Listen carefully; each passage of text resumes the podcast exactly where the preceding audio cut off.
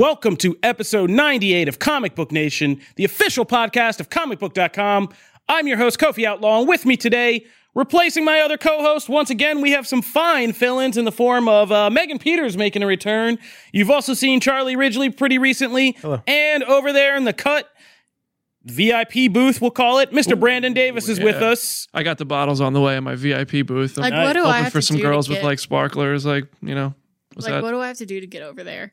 Um, usually you should start with doing something that makes me need feel the physical need to put you like further away from me. No, yeah, I don't kidding. shower. I don't shower. I'm just kidding. I BD's over there. Uh, Yeah. BD's over there because like we, I mean, we just got to get over there when it's like he's good for featured commentary. So we just cut. We need a whole BD cam. I don't know if you've seen this site, Mm. but it works out pretty well for us. So we don't try to change the formula Yeah. up now. It's like at the Don't adoption try center. to don't try to punch me and then rub it in. All right. No, it's like the All right? adoption center. He just, like it was like here, take it, take People it. Now I'm tickling you. Yeah, I mean, comparing I him to the told you adoption that's. I, I think center. I've made it pretty clear. I think I've made it pretty clear. That's what this show is all about. Brandon's in the pound. I'm I'm I'm comparing him to like the kitty cam, like that they have at the Humane Society. Do I come with that song? Like, Sarah McLachlan? No, we don't money for that. So- Oh, Today we got this crew together, and this is some of our uh, comic book all stars here because we have a lot to talk about on a variety of subjects. We're gonna get into the uh, finale and recap spoilers for uh, DC's Crisis on Infinite Earths crossover. A lot of you were asking for that, but we wanted to give people time to get caught up on the DVRs and all that. We also got something new happening from the uh, DC universe, sort of, that has Brandon kind of triggered. So we're gonna let him go off on that. Uh, we're gonna try to give Charlie a segment to do on the fly and see how that goes. Uh, that could crash and burn. But uh, then we got some reviews of things that are coming out this week. The new movies are Bad Boys for Life, Doctor Dolittle, and we have a new game, Dragon Ball Z Kakarot. Um, we told you we'd be giving you kind of first impressions. Megan's had some time to go through the game at least a little bit in this epic journey that this game is. So she'll kind of break it down for all you anime fans what this game is about and does it honor the Dragon Ball legacy properly. Um, but first, we got to do something administratively in the business. We don't usually try to get too heavy on the podcast. We try to keep it light and entertaining. But uh, there was a big announcement that Dwayne The Rock Johnson lost his father, Rocky Johnson, famous WWE Hall of Fame wrestler. And, you know, we love The Rock on this show. It's no secret. BD actually, like, I mean, it's not a lie to say you actually know The Rock personally and are on a friendly basis with him. And uh, The Rock and his family also come from my wife's hometown, and they were like really known in our hometown of uh, Bethlehem, Pennsylvania. And so this is a sad loss for all the fans and everybody who kind of knows The Rock. Um, personally, or has ever met his family. So since we are fans of The Rock, we just wanted to take a minute and send our condolences out to him in what is surely a time of grieving, and uh, just send him our well wishes and blessings and you know thoughts, prayers, all of that. So that's the heavy part. Let's keep it a light and get back into this show. We're going to talk now going from uh, the real life loss to the losses we just experienced on a fictional level, which does not compare at all. This is a horrible transition, but uh, that's how we got to get into uh. Crisis in Infinite Earths. Uh, the big finale of this DC Arrowverse crossover has happened. Uh, and if you thought, you know, the first few parts had, we talked about it when they came aired before the uh, holiday season, before the Christmas break and there were so many fun surprises and DC Easter eggs, and especially how it kind of connected and pulled in like virtually like every live action DC TV show from the past or made reference to. We had Smallville references, 90s Flash references, Birds of Prey, 60s Batman, like everything. And we thought like maybe we've reached like peak Easter eggs and crossovers, but no. Crisis on Infinite Earths had some big surprises for us in its fourth chapter. And then we got a kind of epilogue chapter that kind of showed us a new status quo and like what the Arrowverse is going to be going forward. So we're going to get into like what all happened. Uh, this will be a full spoilers discussion, obviously, because there's a lot of highlights that are spoilers. So if you haven't seen it, you might want to skip ahead about 10 minutes. Crisis on Infinite Earths is now streaming free on the CW site. There's really no excuse not to see it if you haven't. So just go over there and check it out. But this will be a full spoilers discussion. So, uh, the story for the end of Crisis on Infinite Earths was, I mean, story wise, it was just kind of hokey. I mean, I was like trying to follow half of it, and I was just like, okay, sure. Like, the anti anti monitor wiped out everything. There was a whole mission through the Speed Force that they had to connect with memories. I don't know what that was about. Then they had a fight in Limbo or the Birth of the Universe where they kind of defeated the Anti Monitor and made a new universe, but didn't really defeat the Anti Monitor and had to have one final fight with him. Uh, Oliver Queen died for the uh, eighth and time, I believe it is, as the Spectre after he sacrificed himself to help uh, restart the universe, kind of to you know buy a little time of fake defeating the Anti Monitor, I guess. Um, and that all went down. But the biggest thing that made headlines was in this whole kind of weird Speed Force sequence when basically uh, the surviving paragons, DC heroes that were like these paragons of different aspects of life and honor and truth and hope and all that stuff, kind of have to use the Speed Force to get out of the kind of limbo they're in, which is basically nowhere. I keep mixing up the franchises in my head between Guardians of the Galaxy's place like in a celestial head and and uh, DC's Legends of Tomorrow's place outside of time. But um, I don't go for like really like things that are about like memories and jumping through memories and stuff like that. All that surreal stuff is not my favorite in superhero lore. But thankfully, Crisis on Infinite Earth brought broke it up with an epic cameo wherein Grant Gustin's Flash ran into none other than Ezra Miller's Flash from the uh, DCEU movie and Justice League movie franchise. And uh, yeah, Ezra Miller made an appearance in DC TV in full Flash costume from Justice League. And he had this kind of really funny, crazy, um, surreal meeting with his other TV counterpart that was very meta and very fun with the two of them kind of riffing off one another. Um, and it sent fans into like a geekasm. Like this was a big surprise and uh, pretty, pretty uh, shocking because I think before this, all of us would have been like, there's no way that DC movies would ever touch the Arrowverse with a 10 foot pole, like mm-hmm. at all. Yeah, but this Yeah. is also a safe way to do it. Like it doesn't disrupt anything from the movies necessarily, and mm-hmm. it's really exciting. It's fan service like at its best because it fit here perfectly. I mean, it makes sense for this to happen. Yeah. But it also doesn't have an impact on the DCEU if the Flash movie ever actually happens.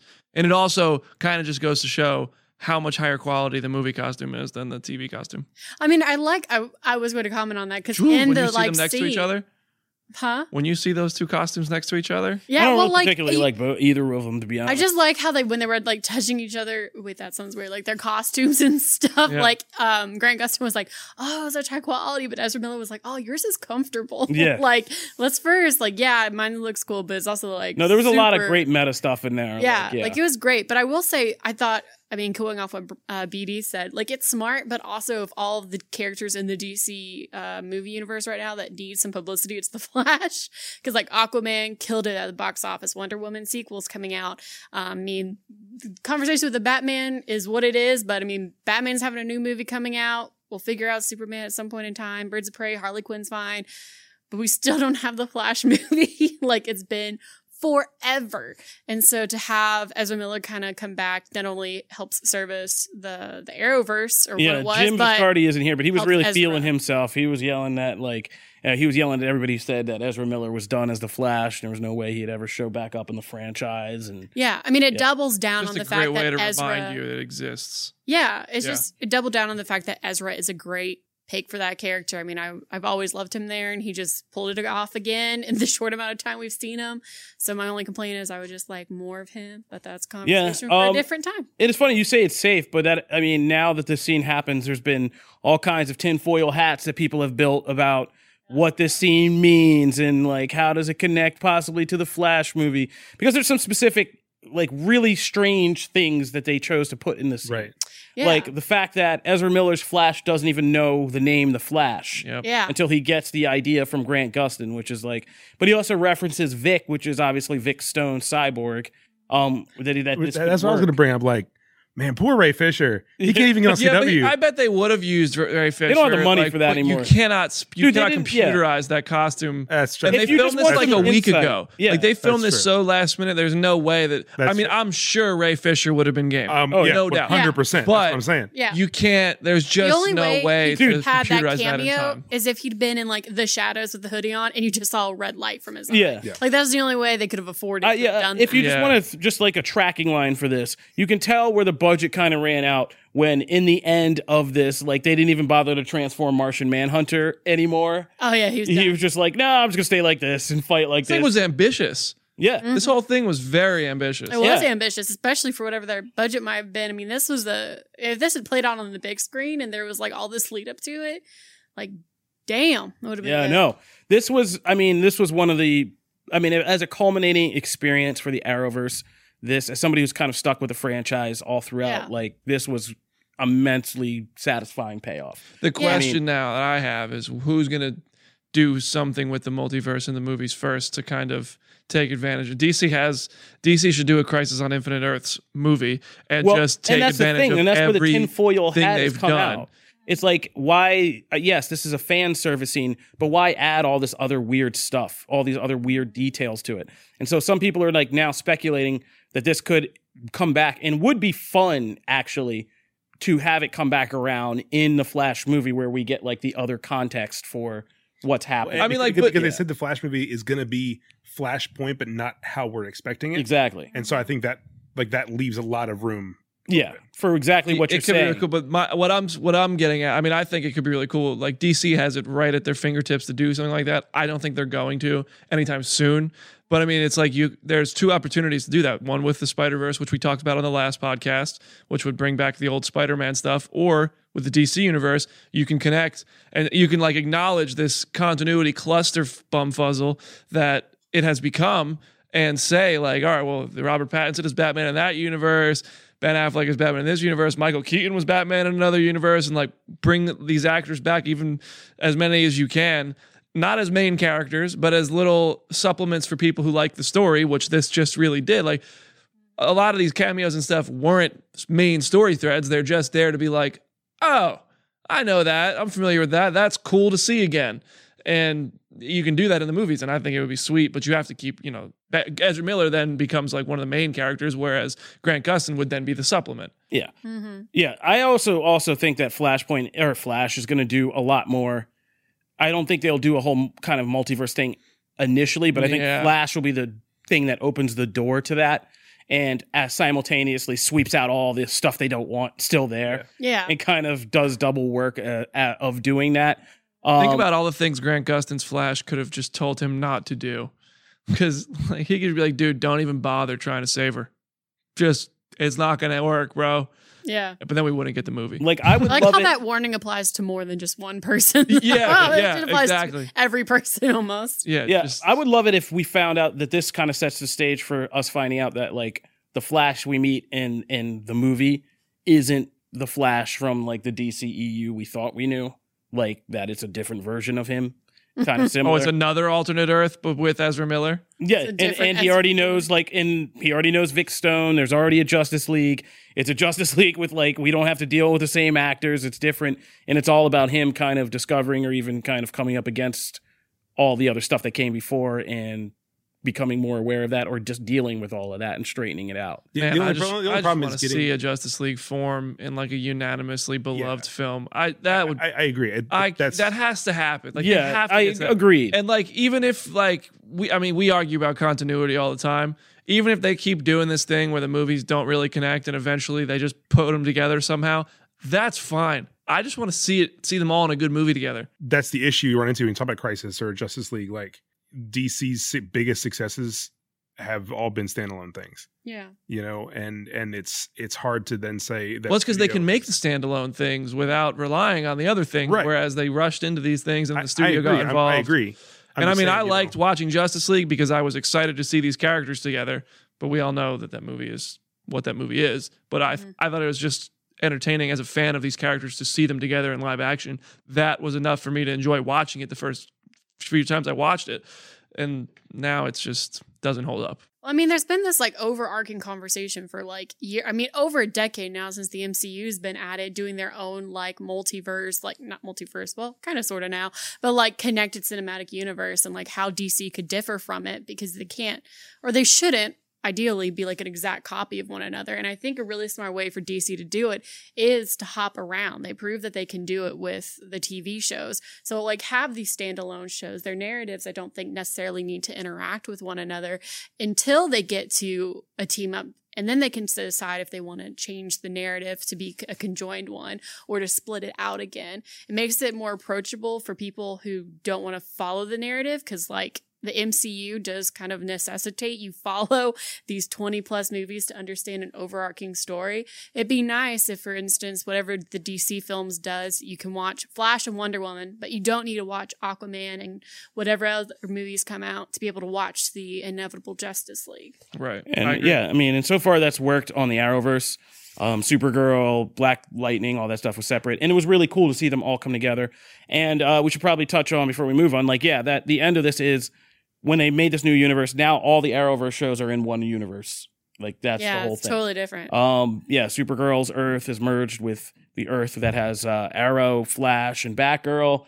Um, Black Lightning's now part of that Earth. Like, and so going forward, we're going to be dealing with a whole new Arrowverse essentially, yeah. where, and this is kind of another conversation I want to end on, but um, yeah, it's also worked in, and we, I mean, this crisis confirmed that also the DC Universe shows are taking that approach. Like, they all exist in their own Earths. One of the montages at the end of this is like, what are all the Earths that are still active in this franchise? And they don't just do the Arrowverse; they do the DC universe shows too. So you see Titans, Doom Patrol, uh, Stargirl gets revealed for the first time, um, and you see Swamp Things, who looks like the saddest, like loneliest person sitting in the after how they rain. I know that was I know. so. It was that so show was so good. That But it was so sad. upsetting. He's just sitting alone on this bank on this rainy earth by himself. No one cares. We'll never see him again. It has to be a commentary. yeah. Um, and so like, yeah, they're not connected, but if they ever come in together, if Doom Patrol ever shows up in Titans again, you know, all of that, like, what does that mean? That's gonna be Mhm. cool. Um Was Joaquin Phoenix's Joker in it? no, Just. Good.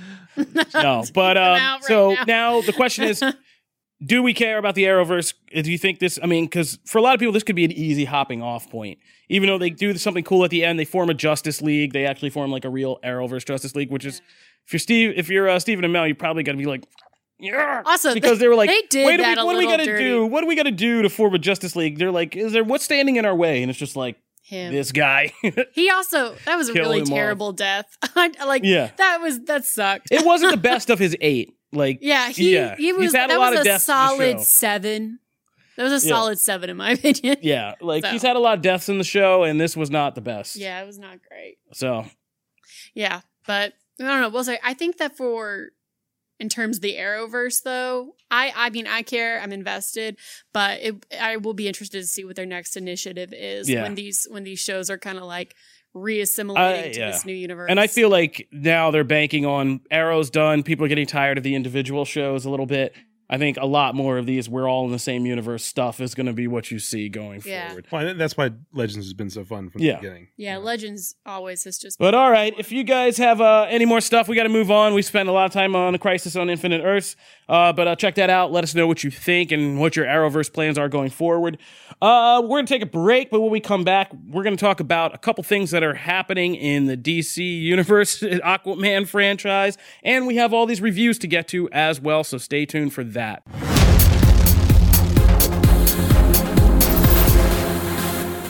Your fever is high and the pressure to log in at work is too. But when you finally decide to take care of you, there's Instacart. Just because that one perfect coworker of yours is attending all meetings, camera on while she's sneezing, coughing, and aching, doesn't mean you have to do the same. Take it from us. Trying to stay on top of things will only get you further behind. Instead, get everything from tissues and teas to cough suppressants and comforting soups delivered through Instacart in as fast as 30 minutes. If anyone needs anything, they can just redirect their questions to that one perfect coworker of yours.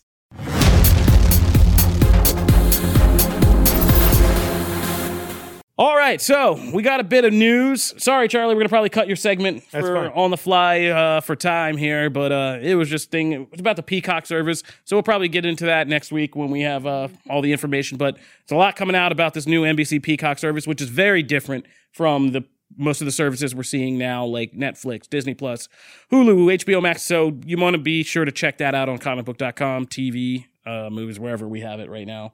Um, but we found out that we were getting a new Aquaman project, and for a second, we were all excited. And then we weren't. And uh, BD, I felt like you felt the most betrayed by this whole thing. We're getting an Aquaman miniseries coming to HBO Max but explain to us the premise of what this show is going to be, BD. An animated show.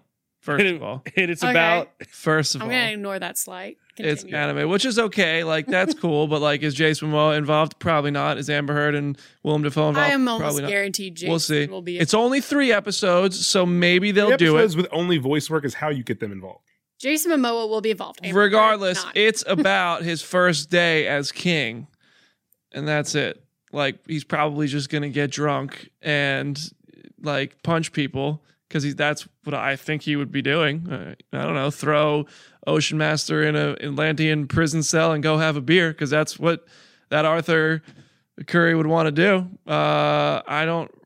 I uh, bet that's not what they're gonna do though uh, there- in a show. I feel like I mean, obviously, it's not what they're going to do in the show. I don't really care. Like, am I going to watch it? Yeah, sure. If it was in live action, hell yes, I would watch it. Animated could be cool, but I just loved how fired up you got about when this came out. You were like, "What?" And it is fair because, like, as I put in the show notes, like, is this what you're coming with on your streaming service? Like, Disney Plus is rolling out actual MCU shows, and you're like, "So we got more Aquaman for you." Remember Billion Dollar Aquaman? You want to see his first day as king? We'll animate that for you. Here you go. And it's like, Yeah.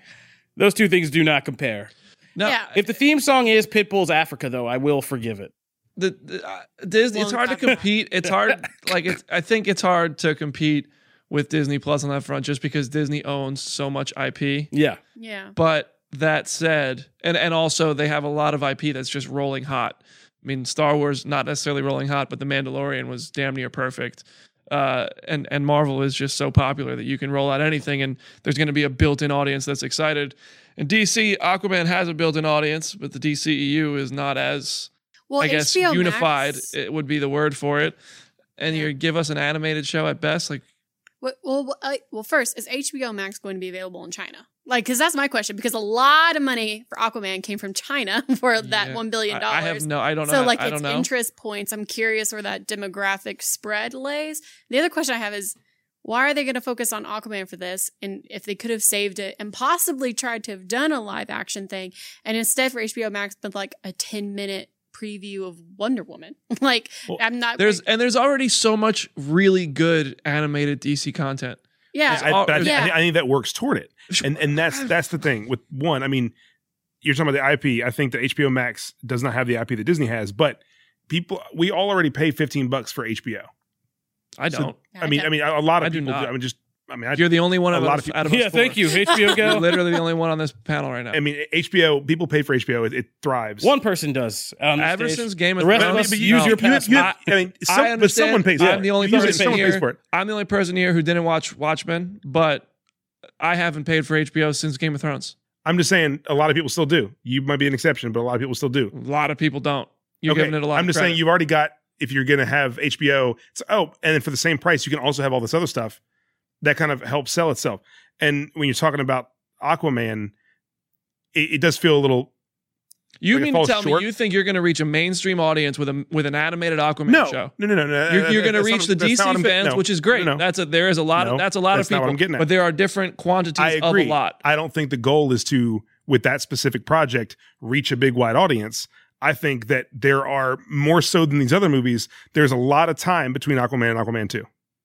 We we are waiting a long time between these two movies. Here is a way cheaply to keep that going, keep people excited as you know that the time passes, and help bridge the gap between those two movies. And that it gives us that opportunity. And set Yeah. the stage for Yeah. like wherever Aquaman 2 picks up. yeah, I and mean, and it'll- Better than a prelude comic, I'll give it that. yeah, and with the Prelude comics MCU, suck. Yeah. with the MCU, Unless we're oh, talking Rise of uh, Kylo, Kylo Ren, yeah.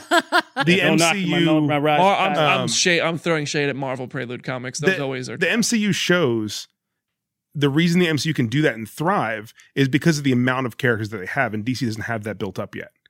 Mm. I think that DC could do that, but like you DC know, has a lot of characters. I mean, already. in the in the live action movie universe, Batman, Superman, Wonder Woman, Aquaman. you're not going to put Shazam, them as. But, but I'm saying, Flash. are, are we getting are we I getting mean, a they've Captain tried Marvel with, or like, the Black Panther or CW Spider-Man stuff. TV show? Yeah. Like the CW I mean, seed I'll stuff. happily take an, uh, a, a live action Aquaman show. That'd be way But cooler. but but they're they're not going to do that because that's one of their staple characters they're saving for the movies, and the budget is too big. What I'm saying with the We're getting a Moon Knight show.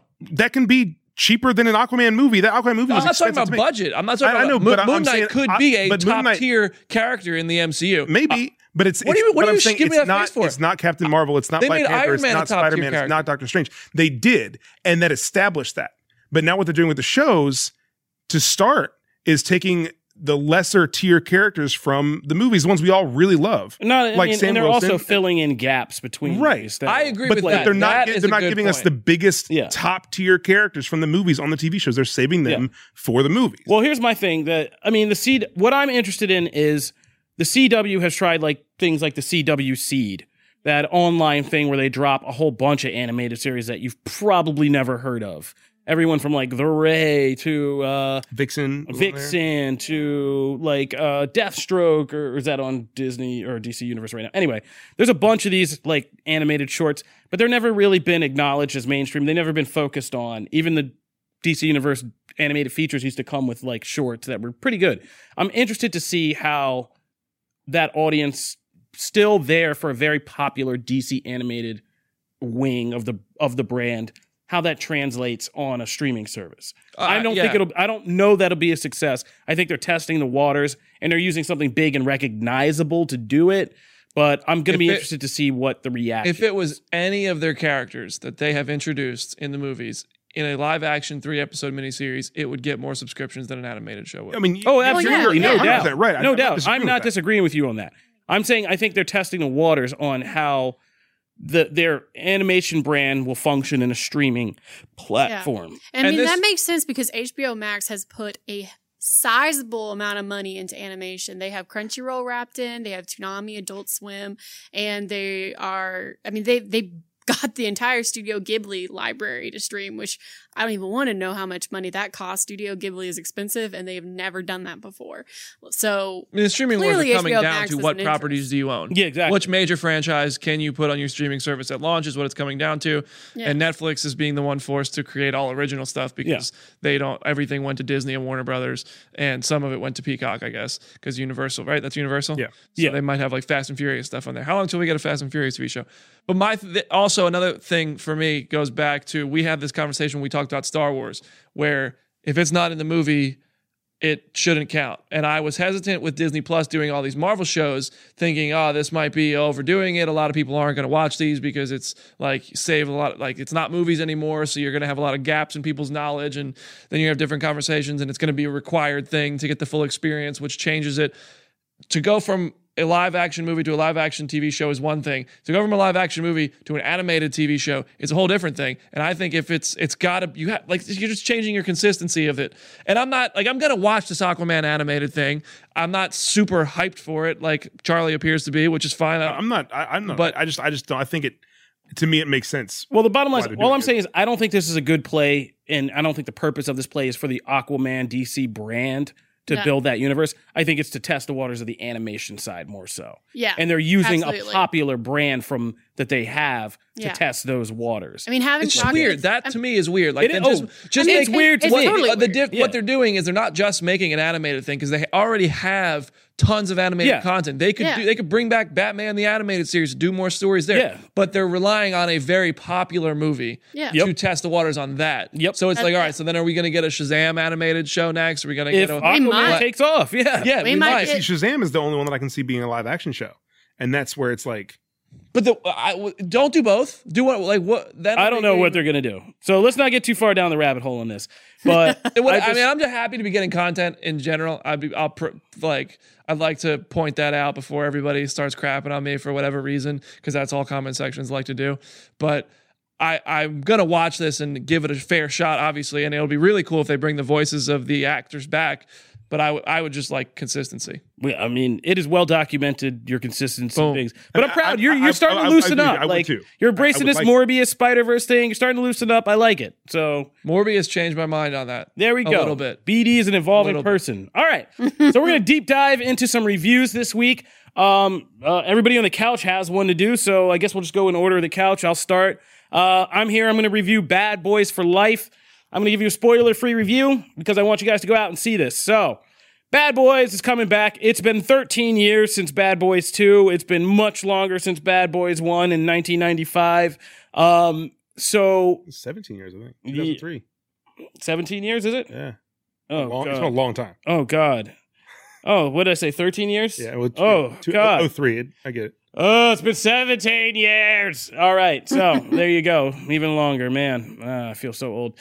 Anyway, that's a good jumping off point because the theme of uh, Bad Boys for Life is yeah, everybody gets old and you can't bad boy forever. So that's a kind of general theme. And uh, this movie was made not by Michael Bay, it's made by uh, two guys named Adil and Bilal. Um, who have done like music videos. They've done episodes of Snowfall, which is one of my favorite shows on TV right now. And so they take over the reins, and people like Joe Carnahan, Peter Craig did the story for this. And because Michael Bay's not here, there's an actual story to this movie. Um, and that seems to be what people are connecting with the most. There's a lot more drama in this than any other Bad Boys movie in terms of the character interactions and how serious it is and how meta it is with Will Smith and Martin, particularly who are both aging in very different ways. Like Martin is aged and obviously doesn't look like a movie star anymore. And that's not a knock on Martin. I mean, that's just a fact. There's a lot of people in this movie who show up from the franchise since it began, and you're like, wow, time is crazy because you remember, especially if you've watched the first two recently, you'll see this one and be like, holy crap, like people age.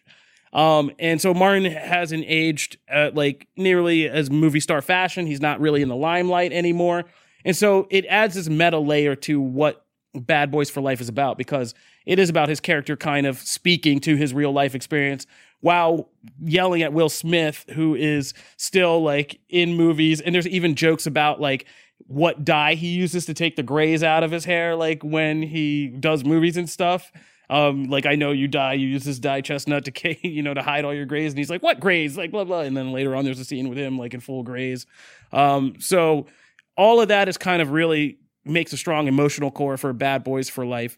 Uh, and while the directors don't do like action scenes as big as Bay, they still have a kind of cool style. They do a very video gamey kind of style. So there's like shootouts and the camera swings and it like swings to this corner of the room and you watch this character play their little scene and then it swings over here and then like you see that. And so there's still action. There's still a lot of comedy. Comedy. This movie is full of like callbacks and Easter eggs to the franchise. Familiar faces, even like minor faces, show up um, in some key places that are really hilarious. Uh, people involved with the franchise show up, like, and so there's all of that fun to it. If you're a longtime fan of the franchise, if you're a new fan, then this is just a kind of good aging buddy cop story about two guys. Um, and it's a lot less. I'm trying not to say anything because there's so many twists and spoilers in this movie, surprisingly, that I don't want to give anything away, a- including how it plays and, and the pacing of it is not how you might expect. But um, it does a kind of good job, even though it's a slow burn, and that's my one criticism of it, to build up to that old bad boy swagger again with Mike Lowry and Marcus Burnett when they finally get back in sync and they're and they're gonna go and kick some ass. Like it's a slower burn, but it's worthwhile because there's actual, like I said, emotional core and drama to this. And then when they get back into the swagger, it's really good. Uh, the really kind of fun thing about this installment are the new additions, uh, the Ammo Squad, who are these younger kind of you know millennial tech based cops that are a special unit in Miami, and they're really great additions, and they riff with Martin and uh, Will Smith very well. And that team is like Vanessa Hudgens, um, Powell, and Nunez. If you watch the Purge season two, who was like a breakout star of that, and she's going to be like a she's going to be a pretty big star right up there with Ana de Armas, this Latin takeover that's happening. But um, so she's like kind of a foil for Will Smith, and she's great in that. Um, the kid from I forget his name. I'm blanking on his name. I knew it just a second ago. But the kid who played Cato in the Hunger Games, who's like, Um, yeah, he's uh, huge. He plays like a huge guy, but because of some backstory stuff, he no longer like does any SWAT stuff. So he's he became the tech guy. And there's like a whole line of jokes about how this huge dude is just the tech guy in this team.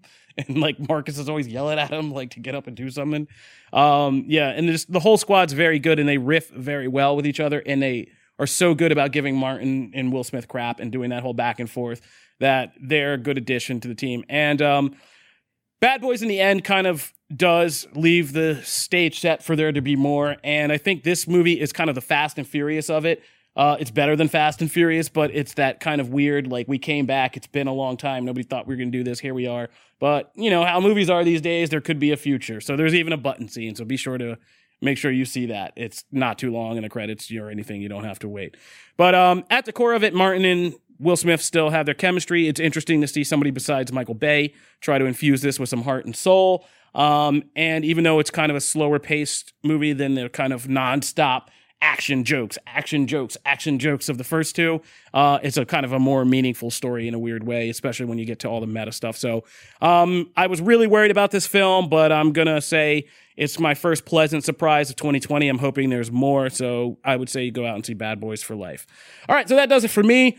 Megan Peters, take us through Dragon Ball Z Kakarot. If you guys also want to see Megan play the game, that we have a playthrough video that's hot right now on the site. Be sure to check that out. But uh, Megan, should we be buying Dragon Ball Z Kakarot? So, Dragon Ball Z Kakarot, countdown's on. It comes out January 17th. So, by, yeah. So, hey, go buy it right now. Pause, come back after you bought the game. You can get it digitally or in stores. So, I've had about um, five to six hours with the game so far. This, I will go ahead and let you know it is a long game. But before I get in further, it's a good game. Like I am going to be completely honest with you. I played this game early at San Diego Comic Con this summer. Um, I got in early and they just said, you know, play for like as long as you want until someone kicks you out. So I just stayed there for like an hour. Um, and I wasn't sure how I felt. Now, both as a huge fan of Dragon Ball, but also as a fan of just kind of like RPGs, like that's that's my place with gaming. Um, it's really fun. It's way more interactive than I thought it would be. And so, for any of you who are listening who do not know what this game is, uh, Dragon Ball Z Kakarot basically is a um, retelling of the Dragon Ball Z anime, and you get to play as all the characters. And when I mean all the characters, I mean all of them. like everyone shows up from the the series that you remember. Um, so obviously, you get to play as Goku, Gohan, Vegeta, you name them, they're there. Um, what I think is most interesting about this story, um, and I'm by no means a gaming expert. I'm not really great at games unless it's Animal Crossing, and then I will destroy you. But it's an easy game to pick up, even with fighting. I'm not necessarily great, but it feels very cinematic in every way you play. It's the cel shaded artwork um, that you should be familiar with from a lot of anime style games, as well as the Dragon Ball FighterZ, which came out a couple years ago. Um, so it looks great. It feels fantastic. There's a lot of cutscenes. So even if you're a complete newcomer to the franchise, if you're just looking for an epic kind of story driven RPG to play, like this is a really good one to buy into, even if you aren't obsessed with Dragon Ball. Like you can catch up with the story. It does a really good job of keeping you up to pace with what's happening. But as a Dragon Ball fan, for any of you who are listening, the best part by far is the story. Within the first 30 minutes, I was already reconsidering the way that I have viewed, for example, Goku and Gohan's father son relationship. Like it's a big joke. Like Kofi Are they going to kill my Piccolo jokes? Yeah, like they're gonna they're trying to kill your Can't Piccolo joke. retroactively make Goku a father. Yeah, like within the first 30 minutes, you get some really interesting moments of conversation between Goku and Gohan that make you realize like there's so much like father son relationship there that we never saw in the anime because the anime had a very quick narrative to follow. It didn't go into the nitty gritty. Like I guarantee you in the anime, you never saw Goku and Gohan go apple picking, but that's a submission in here that you can do if you want. And so if you're looking for that story that you never got in Dragon Ball Z, you can find it in this game. And since the creator Akira Toriyama did supervise a lot of this game, a lot of this stuff is being considered canon to the Dragon Ball Z anime. So it's been a really great way to kind of pick apart news stories if you're a fan of the franchise. It's a touching story if you're not a fan of the franchise. Plenty of gameplay. It's smooth gameplay with good camera controls and melee options. Um, so, so far, I'm really satisfied. Uh, from what I understand, people are playing upwards of 60 hours in this mainline game, and there's updates to come. So, I still have a lot more to play, but like, I'm legitimately excited to go home and play it with my cat. Also, my cat loves it. Bonus points. She Sounds like if play. your father's been neglecting you lately, and uh, I know that pain, I can go and play this game and get some fulfillment. Yeah, for real. Yeah. I'm not very good at RPG games. Like I'm just not good hmm at I don't know, maybe Is it the my- role? Is it the playing? Is it the game? it's my my I don't know. Maybe I'm just not smart enough to like keep up with all the leveling up and all the different like so some games just really have a lot to it and my attention span when playing Yeah. a game often calls for Modern Warfare Online or Rocket League because it's 10 minutes long and I don't have to level stuff up. As somebody who's not that great at I feel like that's BD speak for like I got to be able to play it when I've had a few. like, like I, will I will I enjoy this game because I mean I liked Final Fantasy X. That's probably the last RPG I played all the way through, and that was 15 that was a years great ago. one. Yeah, and that was that's very cinematic one. To be fair, Yeah. Well, yeah, and so that's what it sounds like to me. You're t- like some awesome cinematic moments, a lot of cool like yeah, the cinematic moments will definitely get to you. And I'll be honest, I love RPGs, but I do not do any of that stuff like leveling up or like board additions to up my stats for defense Guys, or special. we too busy attacks. leveling up in real life, baby. Yeah, I don't I don't do that. Mainly my point is I want to see the cute stories and go fight someone. Or play the fishing. So, but you game. can you can kind of just like you don't have to Yeah. be diving into these like No, level boards. no, all no, that. no, no. You can just kind of play the game. I've I've been making really steady progress. Yeah, no, And I don't thankfully. do That's one good thing is like, God, I hate old man outlawing myself, but like back in the days, like they have, I, I love RPGs have softened up that like you can be a lot more free. Yeah. You free can freedom, like want. stop right here. I'm just gonna stop right here and stop for a minute and Yeah. like go away. You don't have to be locked into like a maze or a dungeon for three hours Yeah. before you can get out. And Yeah. no, mom, I'm like three quarters of the way through. I gotta Yeah. kill this boss. I can't start this over. Like, Yeah. so a lot more low pressure in RPGs. it's very freeing. You can be fighting Vegeta, and then you can be like, "Hold up, I need to stop. There's a robot over there," and I feel like punch and get in the face. So you can, I dig you, that. you get that freedom. So I'm probably getting this game. I think Megan's pushing this because she just wants more Dragon Ball writers for anime, and like this game looks like a quick, oh. quick like starter course. for, Recap like, to the everything. rescue. Yeah, Video yeah, game. basically, this is shorter than you watching the entire series. and probably better and more streamlined. So the Frieza fight. I will went not back last to watch like long. original Dragon Ball stuff. I think it was on Hulu, and I I couldn't. Uh, it's rough. It's hard if you're not invested. yeah, it's, it's the, really the Like, I- I watched through a bunch of it has not this held past the, the test Yeah. of time. yeah, it gets and a lot of it can get really weird and. Funny. Oh yeah, it, it is. If you watch it close, it is. It can be problematic. It's really Yeah. funny. I will just say this because it's not, and I'll go quick because I know Charlie has his review and says Brandon. But there is a adult community board, and I'm not going to tell you what that means. But when you think of somebody talking about adult community board, Is it a Mr. Roshi? In anime, and it has to do with Excuse Mr. me? Roshi. oh, of course it does. So Master Roshi, adult community board. You can imagine what is uh disgusting. Ro- Roshi's. I don't know. I honestly don't know. Roshi's a. I mean, anime has a proud tradition of having pervert likes, characters, and he's like uh, an old man perfect character who loves young girls perverted with things. big boobs and stuff. Yeah, he's like he's really crazy. He's Goku's like mentor and master. He's the little guy with- that lives like on the, in the island with the turtle shell. Long white beard, sunglasses. Yeah, that's um. um Brandon, as you can see, This is giving us awesome. I know who you're talking. We should have a whole segment of Brandon just learning what Dragon But Ball uh, is. This is that's a be- lot. I, Uh, do I, I just- I to watched a lot of the original Dragon Do I have for to review time. something by the way? No, you're good. You're good. All right. No, you're Uh, no, we got just an trying editing to- soon. Because Yeah. she said that, and I was like, "Oh, I didn't do the homework." I was trying to psych you out. Well, you good. did. You'd have jumped right into it. You'd have been. It'd have been great. Um, but no, we are about to come down to the end of time, so we're gonna end with uh, Charlie. Charlie's been a champion of seeing all kinds of crazy movies for us lately, and uh, you went and took the bullet for Cats. Um, which Well, the weird oh, thing is that- we're here, Why let's would you get- take a bullet for here- cats? They have nine lives. Well, here, wow. Okay, here. Since Charlie's here. Charlie's got a couple 2020 I told you so, so he gets to get out of the way. We yeah. said that next time you were on, you could do this. Um, The, if you the could- cats one, I'll wait until it actually becomes a cult hit. Well, it's becoming a cult. They did a major article about how it's becoming a stoner cult. Yeah, hit, like it was in the stoners. Washington Post or New York Times People or something getting they're talking on about edibles and going to see yeah, cats. taking mushrooms and seeing cats and That's how it's like soon as as soon as there are flights to Mars, I am on the first one. I'm out. I'm I mean, it is-. I'm out. cats is wild. and then New Mutants was the other one. yes, That's right. New Mutants. I, I was. I've been excited to just. I came on the shot. It was. It was a couple weeks ago. Yep, we all it was, talked. it and was right like- before they said it was coming out said, theaters. It's not it like like it's going to hit episodes. theaters. It is definitely going to come out, and everyone was said. Everyone in the office told me I was crazy, and it's coming. Well, in we theaters. told you you were crazy, and it shouldn't. You were I am- wrong. I am crazy. That's One of those things thing. is still true, but it is Right. coming out. Yes. And that's the weird thing about this cats and Dolittle is that I'm the I'm the You one who Dolittle plans, was good? No, I'm the We're one who, that. That's I'm, our I'm the review. one that like, like, well, Oh, it's weird God. because I'm the one that I don't plans know who with him. writes I don't. what I never know with him. that's why I love Charlie on the show.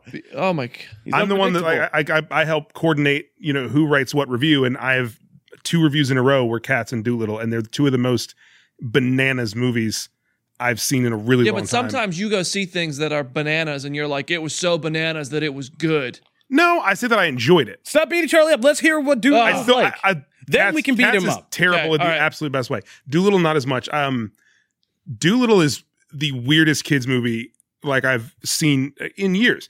Um, I'm, I I don't care about spoilers because no one should care about spoilers in this movie. um, like it starts with Robert Downey Jr. talking to animals, which is the premise of the movie. But in the beginning, he's actually talking in animal voices. So it shows you that he. So he's like like chattering at a squirrel, and like barking at a dog. Like Eliza. Thornberry. He's full on, and then, and then it kind of turns, and you watch him talk to, and they all have the voices of people. Because that's what we needed a grounded Dolittle. Um, oh my god, it is so. Oh my god, it's so crazy. So I'm just gonna say a couple things that happen in this movie, and you'll understand what I'm talking about. So, um, and uh, he puts his head underwater to talk to an octopus to find out what happened to the queen because she's been poisoned. Um, and the octopus says in subtitles, "Snitches get stitches, man." Um, there is a a very flirtatious and suicidal dragonfly voiced by Jason Mantzoukas, who is like the crazy guy in every uh, every sitcom that you watch. Um, and he is he's upset because he's he's trying to make a deal with his ant gang, and the ant dude's being like a god, the Godfather, where he's like, "You come to me on my daughter's wedding," and Oh then he's like, "Wait, your daughter's getting married," and you find out that the dragonfly was dating the ant guy's daughter. And now he's so he's upset because she's now engaged to a scorpion named so- Jeremy, I think. And then the, his whole arc, like he's only in a couple scenes, and like every other scene that he's in, he like is upset and like kind of trying to kill himself. Why am I It's laughing? crazy. I sound awful. The movie is funny because it's so weird.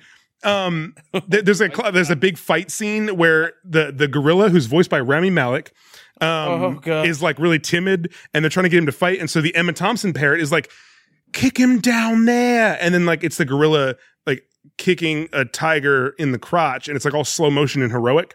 The weirdest thing about this movie, though, is its climax, like its final, what you think's gonna be a final fight. There's you know there's a dragon in the trailer, so this dragon is guarding this seed that they have to get because they have to take it to heal the queen.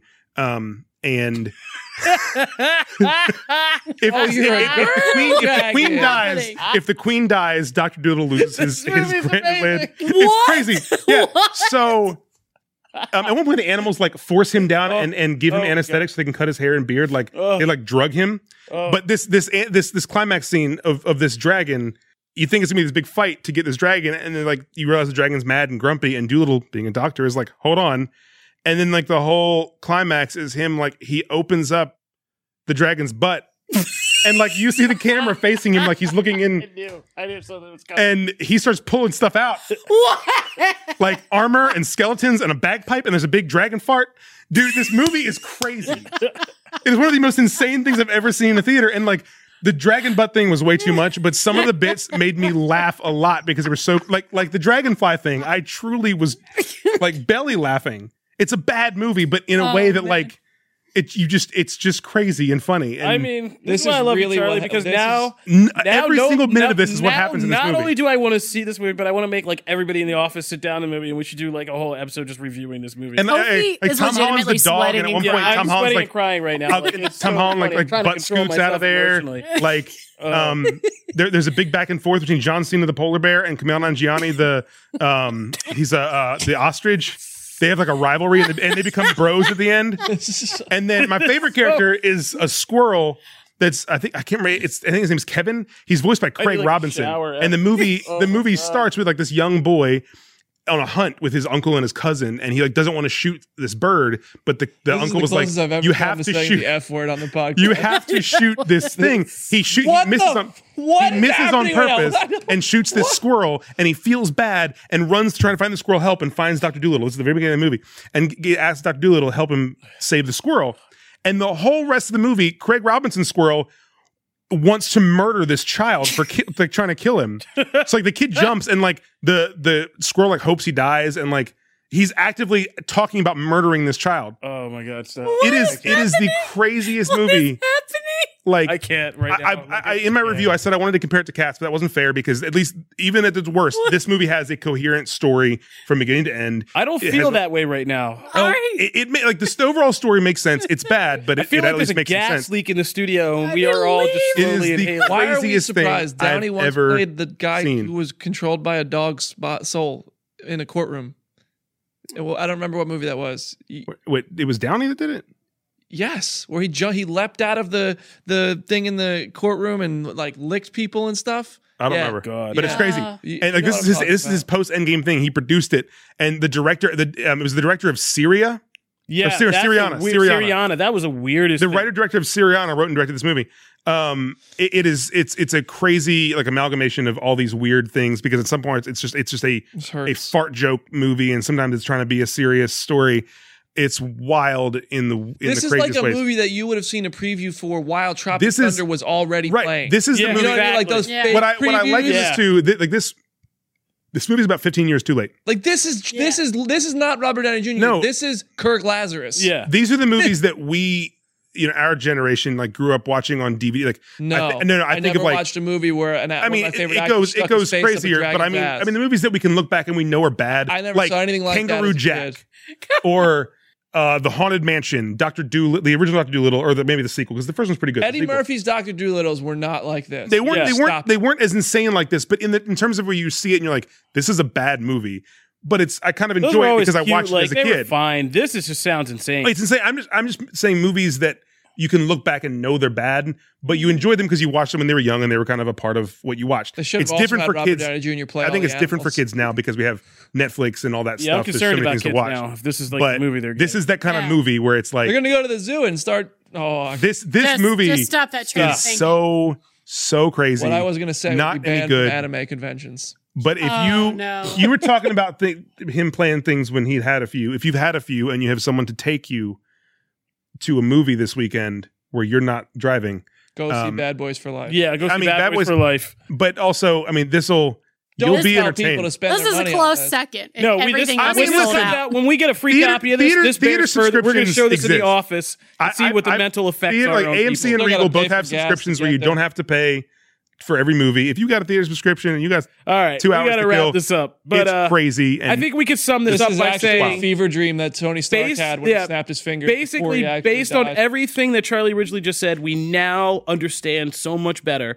why Robert Downey Jr. has been saying, uh, "I might come back as Iron Man." the post credits. They should add a post credit scene after the first weekend where he's like talking to Bob Iger. so All right, we got to wrap it up there. That's our review of Dolittle. Uh, Charlie, how many stars would you give it? Um, I gave it I, because we can't do half stars. I would have given it one and a half probably. I gave it two because the lowest we can give it is a one, and I was just entertained enough that I All right, just I what I'm give talking it a He Two, loves so two. bananas. two's fine. That's fair. I It- gave it- uh, it's a Bad, bad Boys movie. three and a half. I laughed. because I I rioted and tried to rebel against our system, but they made it a four. So. That's our ratings. That'll do it for this episode of Comic Book Nation. If you're just getting into the show, we put up new episodes every Wednesday, every Friday, where you can subscribe to our RSS feed and get regular updates on the show, or you can subscribe at your favorite listening platform. We're on uh, iTunes, iHeartRadio, Spotify, Stitcher, Google Podcasts, and Google Playlists, or you can go to the comicbook.com YouTube page and find uh, videos of every episode up there as well. If you are just getting into the show, you can also hit us up at the hashtag Comic Book Nation, where we can uh, talk about anything we talked about on the show. You can let us know your opinions or whatever you want to do. You can find me at Kofi Outlaw. I am on Twitter at Megan Peters CB. and I'm at Charlie Ridgely. And BD, shout it out. Everybody knows you anyway, but shout it out. What up, Comic Book Nation? You can find me at Brandon Davis BD. All right. That'll do it for this episode. If you guys Megan, want to you have us- one key word to say as soon as this is over. Don't Yep. mess it up. Yep. Kofi, continue. Sorry. Uh, that's all right. If you want to, because I had to think about my next thing anyway. So, if you guys want to get some free t-shirts, leave those five-star reviews on iTunes. Next week, when Janelle is back, we will be uh, doing some more uh, review reading. So be sure to tune in for that, because if you want that free t-shirt, we need that five-star review on iTunes. Otherwise, that'll do it. This is Comic Book Nation. We're getting out of here. Peace. Deuces.